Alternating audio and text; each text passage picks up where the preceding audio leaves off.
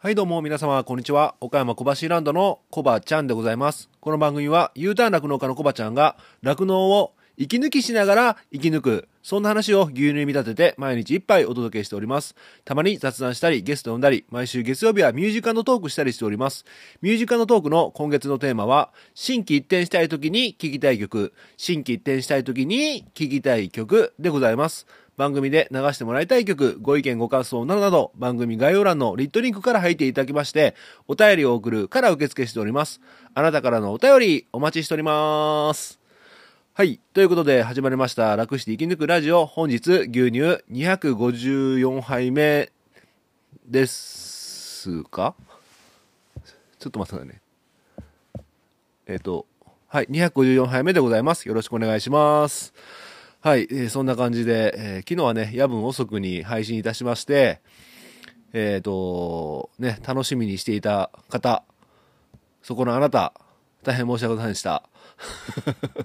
そうでもないか。まあ、毎日配信してますからね。あ今日はあ遅くなってんだなぐらいでしょうかね。はい。まあ、そんな感じで、えー、今日もね、えー、配信しているんですが、今牛舎の中でね、一頭めちゃめちゃ昼過ぎからね、発情してる子がいて、わーわーわーわー、もうもうもうもう、すごくね、うるさいんですけども、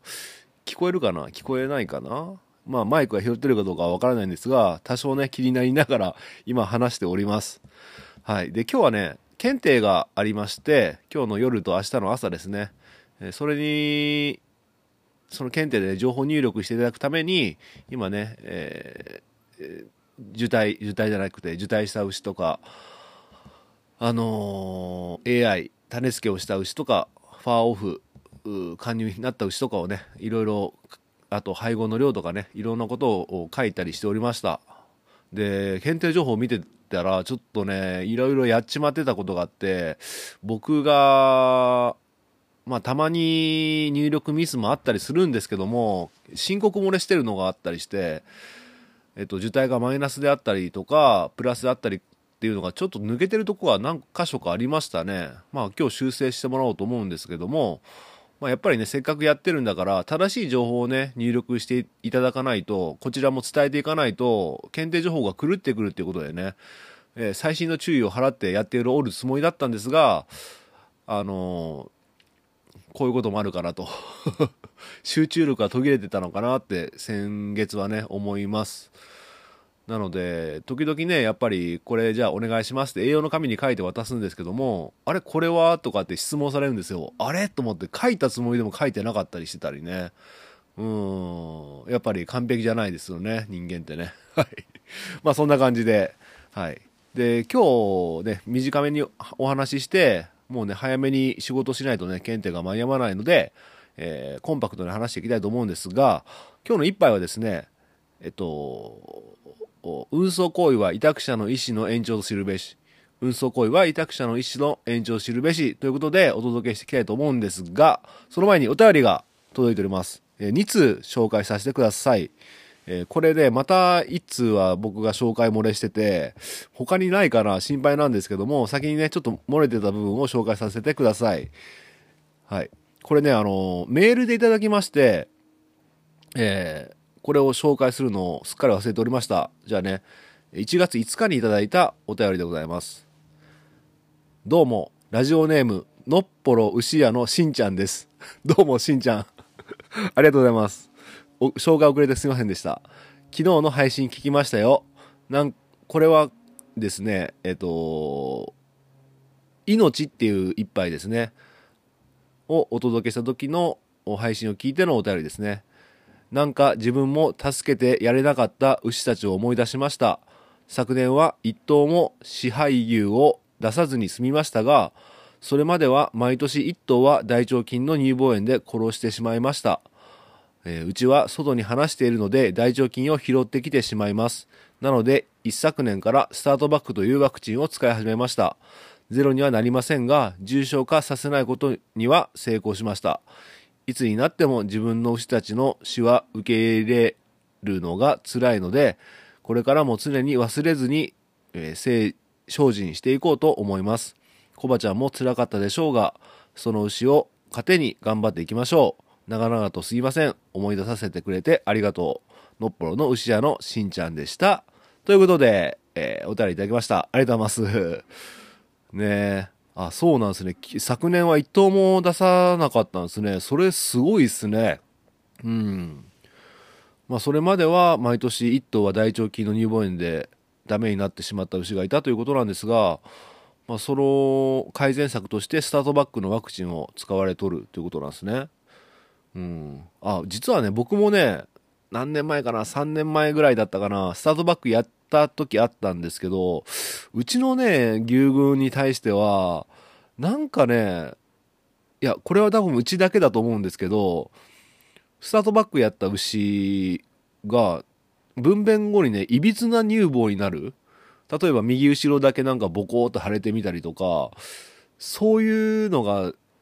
僕の主観ですよ。そういうことが散見されたんですよ。で、そもそも大腸菌で牛を出すっていうことは今まで一頭もなくて、まあ、今回大腸菌って明言はできないんですが、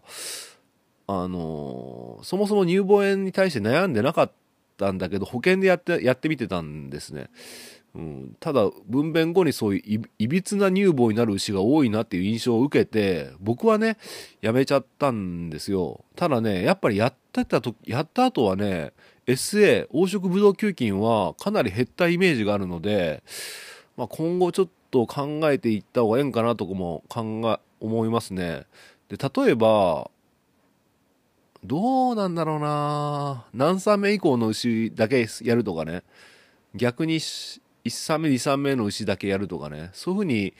絞ってやるのももしかしたらありなんじゃないかなってちらっと思ったりもしたんですけども。うん。まあねやっぱりね牛飼いやってるとどうしても病気が出たりとかね、えー、死に直面する時もまあたまにありましてう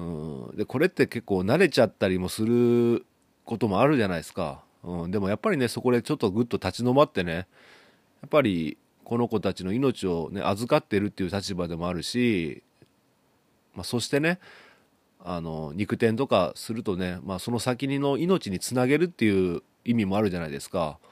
ぱその重みとかね感謝の気持ちっていうのはねやっぱり、常々思っていたい忘れちゃいけないなって僕もね思いますので自分自身に対してもねそういう配信をさせていただきましたであのー歌があったじゃないですか、曲。あれ、あの、牛好きネット愛知さんってね、農家バンドフェスでね、歌歌われてた、愛知県の酪農組合のね、バンドの方なんですけども、一応ね、許可を得て使わさせてもらってて、まあ、今回もね、使わさせていただきましたっていう形で、えー、報告してます。で、まあ聞いて、なんか、うん、曲を作った方が聞いていただいて、泣けましたみたいなね自分で作った曲だけど泣けましたみたいな感じであの今後もねあの何かあれば使ってくださいっていうことでねご協力いただいておりますこの場をお借りしてお礼申し上げますありがとうございますはいそんな感じでまあねまあそういううん、勇者の中で死んじゃうっていうのは本当にね、あの、良くないというかね、避けたいことなので、僕もね、今後注意していきたいと思います。しんちゃんありがとうございます。またお願いします。はい、そんな感じで。じゃあもう一つお便り紹介します。今度はガラッと雰囲気を変えて はい。小腹ネーム。これお便りホームからいただきました。小腹ネーム2代目クスさんからいただきました。30代男性の方、福岡県にお住まいで農家さん。ということで、今回普通お便りいただいております。ありがとうございます。またクスさんなんかお便りの頻度が増えたような気がするんだけど。じゃあ、ホーム読まさせていただきます。え、コバ先輩、こんにちは。奥様実家に帰られてるんですね。いきなり、あなたのことが好きです。なんて言うからじゃないですか奥様はコバ先輩のことよりも3度の飯より牛乳のことが好きなんですよ。てんてんてん。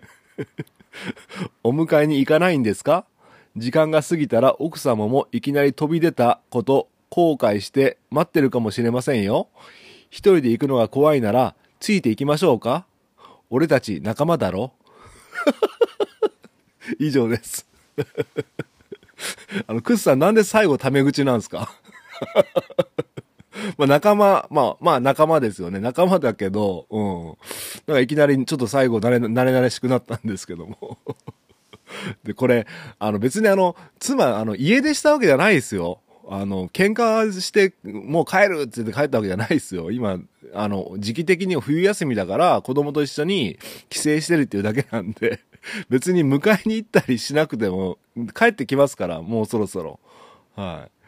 い。ね。で、あの、あなたのことが好きですなんて言うからじゃないですかとかって言いますけど、あれは一応 CM なので、えー、セリフを、セリフをね、言ってるだけなので、それが原因で書いたってわけじゃないんで、え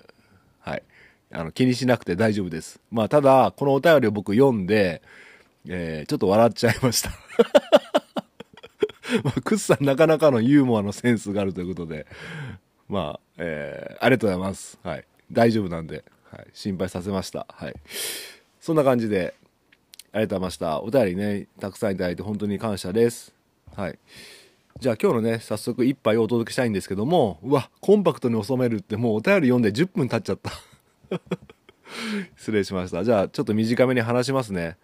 えー、今日の一杯は、運送行為は委託者の意思の延長を知るべしっていうことなんですけども、これ何かわかります？これ知ってる人はもうすぐわかると思うし、知らない人が大半だと思うんですけども、まあ、僕が、あの、この酪農、U ターンして酪農家になる前に、東京の方で、ある運送会社に勤めていたって言ってたじゃないですか。で、そこのね、会社の社訓の一つなんですよ。で、はい。3つあってその社訓の中の1つなんですけどおまあみんながよく知ってる運送会社なんですけど、まあ、僕ねあの辞める時にあの社内のことはあの絶対に口外しませんっていうことであの印鑑ついてるんですよ。だから会社名を出しちゃうとなんか問題があるかなと思って一応会社名は出さないんですけどもう話をしてると多分どこの会社か分かっちゃうと思うんですけどまあ、あえて僕の口からは言わないということで、えー、ご容赦ください。はい。まあ、そんな感じで、その、えー、社訓の一つで、まあ、あ残り二つ言ったらバレちゃうから、あのー、一つ、運送行為は委託者の意思の炎症運送行為は委託者の意思の炎上と知るべしってことなんですけども、まあ、これ、どういう意味かっていうと、えー、まあ、運送業ですから、荷物を受け取って、それをね届けるっていう行為が基本じゃないですか。集めて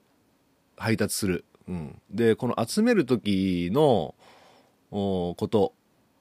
その託す人の思い、うん、運送行為は委託者の意思の延長と知るべし。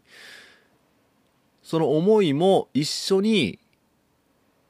届ける時にその意思の延長ですね。それを思いも一緒に届けましょうよっていう、まあ、簡単に略せばそういう意味なんです。まあ、ただ単に物を集めて物を配達するんじゃなくて、えー、配集荷する際のご依頼主さんのね気持ちも一緒に受け取ってその気持ちも一緒に届けるような気持ちで、えー、運送行為をしましょうっていう意味なんですけどもなんでいきなりそんな話をしてるのかっていうとついこの間ね、あの、僕そこの会社の受付のところに行って、ちょっと荷物をね、段取りしなきゃいけなかったので、そういうことで行ってたんですけど、まあちょっとね、待ち時間ができちゃって、しばらくね、あの、待ってたんですね。そしたら結構ね、荷物を持ち込んでくるお客さんがいるんですね、やっぱりね。うん、で、いて、で、やっぱりどうしても声が聞こえてきちゃうんで、聞いちゃってたんですけど、あの、びっくりしたのが、3組ぐらいお客さんが来て、送り先がね全部東京だったんですよ。でやっぱね岡山とかね田舎から田舎の若い子っていうのはやっぱり上京する人多いんだなと思って。要はあの息子とか娘さんとかにね息子さんとか娘さんとかにいわゆる野菜とかお米とかそういったね物資を送る人が 3, 3組来たんですよ、うん、お母さんですね全員。うん、東京のなんか世間話しながら東京の息子に送るんよとかなんかそんなこと言いながらね持ってきててはあと思ってね。でその時にねパッと思い出したんですよね。あ運送行為は委託者の意思の延長と知るべし。まあただ単に、物だけを見ればおこただのお米ただの野菜かもしれないけどお委託あのー、依頼主さんにとっては息子とかね娘に対しての心配する気持ちとかねこれが何かに役に立ってほしいっていう気持ちがその荷物には込められてるわけですよ。うん、ね。でそこの会社で働いている人たちっていうのは僕ももともといましたから分かるんですけどやっぱりね集荷集荷もするし配達もするっていう立場なのであの気持ちは分かっててあのご依頼主様の気持ちも分かってて受け取る人の気持ちも分かる。どっちのどっちにも対面しますから。だから結局その尺の意味っていうのはその社員全員がちゃんと理解してなるべく気持ちも一緒に届けようっていうことでね。例えば、えー、クリスマスとかね誕生日とかね分かるような荷物があるんですけどもまあ配達する時にねあのメリークリスマスとは言わなかったけど、誕生日の時、誕生日プレゼントって分かる時があるんですよ。伝票に書いてあったりするんで。そしたら、一言でおめでとうございますって言って、よかったですねとかね、軽く言える、言えるようだったら言ってみたり、いつもより丁寧にね、渡してみたりとかね、そういったことをしてました。うん。で、はい。それをね、ちょっと思い出して、あーと思ってね。で、ちょっとね、酪農に話を変えてみると僕たちが生産する牛乳っていうのはまあ頑張って現場で生産してるんですけどもその気持ちや思いっていうのは、まあ、生産者の思いっていうのはちゃんとね飲んでもらう時とか売ってもらう時に伝わってるのかなってね思ったんです、うん、結局やっぱ一方通行じゃないですか。さっきの荷物とは違って。うん。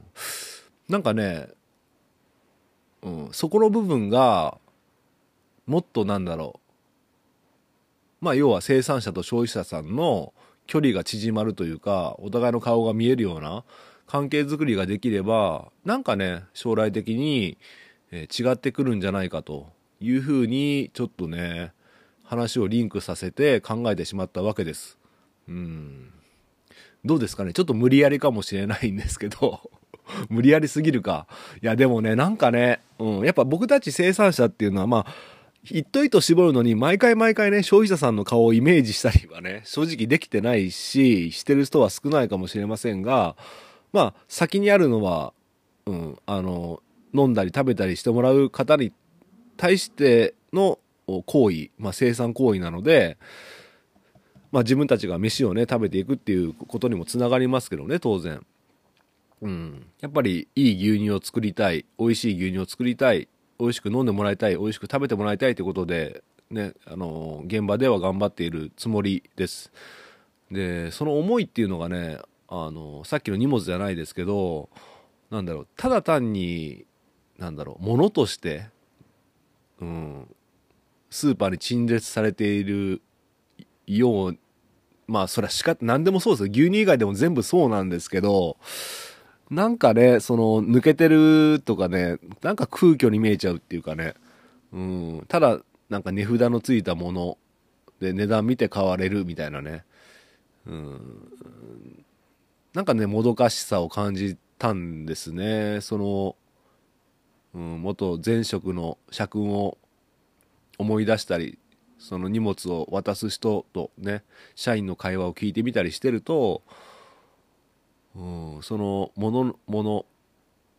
うん、目で見たらただのものだけどちゃんとねその中には思いがこもってるんだよってことをね改めてね、あのこの生産者一酪農家として、まあ、伝えたいなっていうふうに思ったわけでございます。うんだから、いや僕もね、だからただただ単の作業として、ね、やっちゃう時もあるけど、やっぱり心の芯の中ではね、あのそういった気持ちもありますので、もしね消費者さんの方が聞いてらっしゃいましたら、まあ、牛乳パック1つ手に取る時にねなんかちょっとね想像してもらって、うん、そういう、まあ、牛リッパの価値をちょっとね想像してもらって手に取ってそしてね飲んでもらもらえたら嬉しいなと思って、うん、そんな話をさせていただきました。ごめんなさい。台本も何もないのでまとまった話ができなかったんですけども、なんとなく言ってる意味が分かっていただければ幸いでございます。はい、そんな感じで、えー、なんだかんだ20分喋っちゃったんで、今日はこの辺で終わりたいと思います。はい、もう仕事行かないと間に合いませんので、行ってきます。ということで今日の一杯お味の方はいかがでしたか？お口に合いましたらまた飲みに来てくださいこの番組は牛と糸との心をつなぐ岡山小橋ランドの提供でお届けしました。それではまた明日。バイバイ。この前は飲みすぎちゃってすいませんでした。いえだいぶ牛乳好きなんですね。はい三度の飯より大好きなんです。実は僕も好きなんです。あなたのことが 牛乳で始まる恋もある。ハッシュタグでつぶやこう。牛乳でスマイルプロジェクト。